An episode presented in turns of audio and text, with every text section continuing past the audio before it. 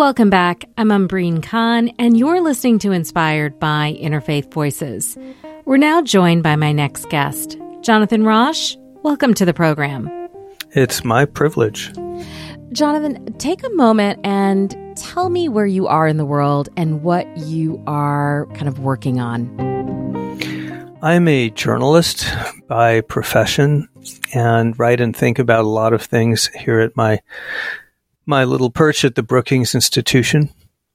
And at the moment, the main thing I'm working on is a book and several lectures on the growing tensions between evangelical Christianity and liberal democracy, because I don't think either of those functions very well if it's divorced from the other. So I'm trying to figure that out. And that sounds like something that has you in conversation with lots of different folks across the ideological and religious spectrum.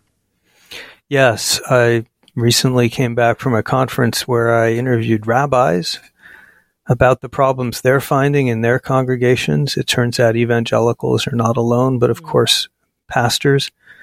Um, and I've been spending a lot of time learning about the Church of Jesus Christ of Latter day Saints and their very different methods of going about spiritual formation and their very different attitude toward civic culture. Mm. I imagine service and mission is a big chunk of that. Well, it's some of it, but more specifically, they have made a commitment in the church to advance the cause of what they call patience, negotiation, and compromise. They're looking for ways to turn down the heat of the culture wars and looking for ways that they can compromise that don't compromise on their religious values, but do find ways to um, to coexist with others in a pluralistic society, and that's that's a different, more constructive, and less fearful way to approach the issues uh, than we're seeing in the evangelical world. Mm. What got you interested in this work? Well, I've been for over 30 years now writing about liberal democracy um, and different kinds of challenges and threats, ranging from free speech to instability in the government or sclerosis in the government. And I came to realize, you know, I guess I was a little late to the party, but eventually it finally dawned on me that liberal societies are not self sustaining. They have to stand on a foundation, a substrate of values, and that they rely to a large extent on religions to provide those values and do that work. And in America, that means predominantly Christianity.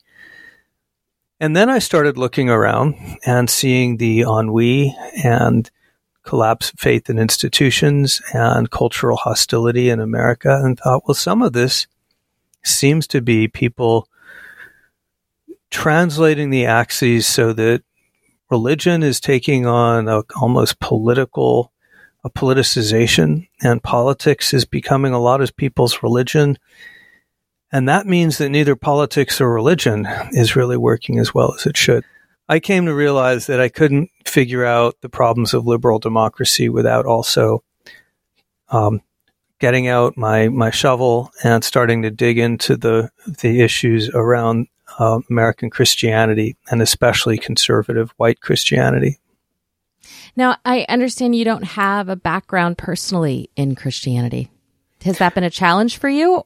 Well, it's certainly a challenge. Yeah, I'm an atheistic homosexual Jew my biggest commitment um, as a writer and thinker has been to legalizing same-sex marriage, a 20-year campaign of which I was one of the intellectual leaders. I have tried at certain points when I was much younger to believe in God, but never succeeded. Um, and of course, I'm gay, and so I grew up being told by people of faith that I was, you know, a stench in God's nostrils, that I was undermining the family, that there was something terrible and sinful and shameful about me. So yes, I am, I'm very much an outsider. And there was a time 20 years ago, I wrote an article for the Atlantic celebrating what I called apatheism, you know, a pun on atheism and apathy. Mm-hmm. And that's the idea. You know, Americans just don't care as much about religion as anymore. It's getting more like Scandinavia around here. You know, it just doesn't matter, and that's a good thing. Takes the temperature down. Well, boy, was I wrong. It, it turns out that as people drifted away from organized religion, they transplanted a lot of that need for meaning and purpose and spiritual values into a lot of other things, secular parts of life like politics, that really can't do the same job.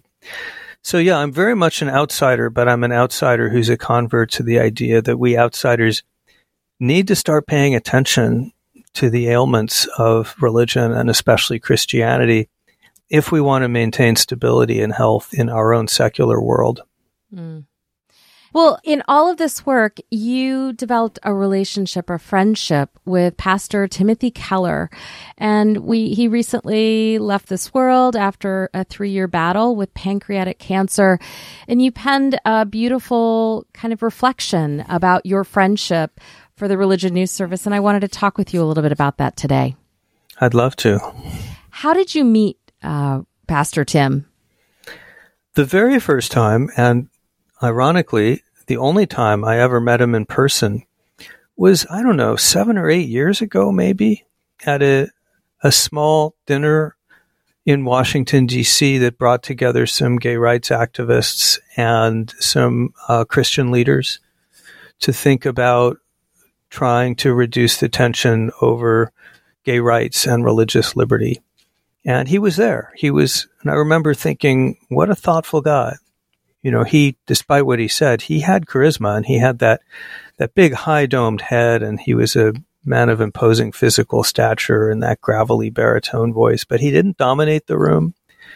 Uh, he was very humble. He listened and, and made a good impression. Um, and then years later, when the pandemic started, um, I was one of some people who just kind of informally to keep ourselves sane started a weekly discussion group on Zoom that was mostly centered on topics of, of religion and spirituality and how they intersect with American public and political life. And and Tim became a, a frequent attendee, and I got to know him that way um, through conversations with him and others about everything from the Bible and the structure of churches to what's happening in culture and society as the world says goodbye to him, what have we lost? Well, we lost him. I may get emotional. Um, we lose someone who, to me, lived and exemplified the kind of Christian that I would be if I could be a Christian. Mm. Um, we lose someone who is deeply knowledgeable intensely curious about other people, always learning, just always learning. He seemed to know about every corner of religious life and he could summon up references going back to the 16th and 17th century. Yet he wore that learning lightly and he always applied it in the service of conversation that was directed about helping people think things through and helping become a better Christian. I never heard, literally, I never heard a word of anger or contempt or fear from him, even though he was a target of some amount of public abuse and disdain. Because it wasn't even that he had a thick skin, he just didn't seem to care. His eyes were fixed on the next world. And that's, for me, that's very hard to comprehend because I don't think that there is a next world. Mm. Yet to see someone whose life was so so completely immersed in spiritual values and whose Christianity seemed so deeply considered and sincere, um, it it revived my faith in the power of faith and what a good thing faith can be to those who are blessed with it. Very heartfelt reflection, particularly given your own spiritual identity in this world? Well, you know, my training is as a journalist. And the first thing I learned at my first job uh, as a newspaper reporter was everyone has a story to tell. And my job is to get it. My job is to find it. And he had that same approach. Um, Tim never, never pushed himself at you. He never lectured or hectored. He never made me feel there was anything wrong with me, even though, you know, I'm, my values, my worldview is parsecs different from his. And that became something that I began to feel is, is a form of love. Um, I was not able to experience the world, the spiritual world that he lives in, but he was able to give me glimpses into it. You know, these moments sometimes when a window opens and a bit of landscape flashes by. Yeah. And it's gone almost before you see it, but it registers. And then you know it was there. So he was able to do that for me with, with Christianity. And that was a real gift.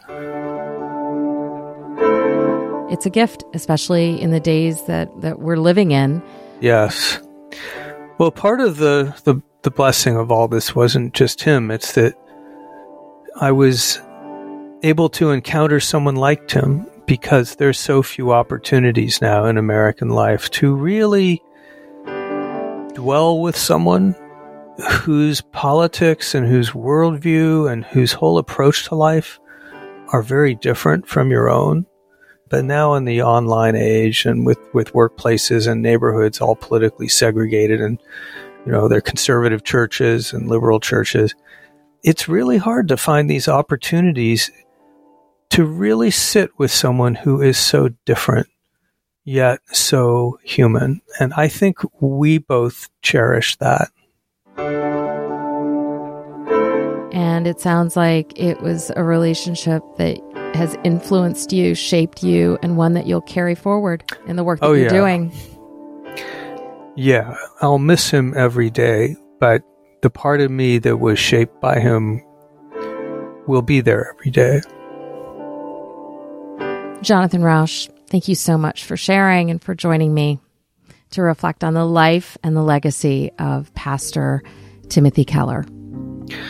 Well, thank you. And if it's not too cute, I will say that every atheist should have a pastor, and Tim Keller was mine.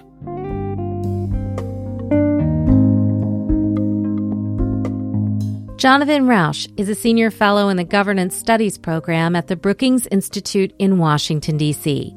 He's the author of eight books and several articles on public policy, culture, and government. His editorial, published in the Religion News Service, remembering his relationship with Reverend Timothy Keller, can be found in this week's episode show notes at interfaithradio.org. Coming up, we're going to revisit my interview with Reverend Keller talking about his last book, Forgive Why Should I and How Can I? published by Viking in November 2022. You're listening to Inspired by Interfaith Voices. We'll be back after this short break. Stay with us.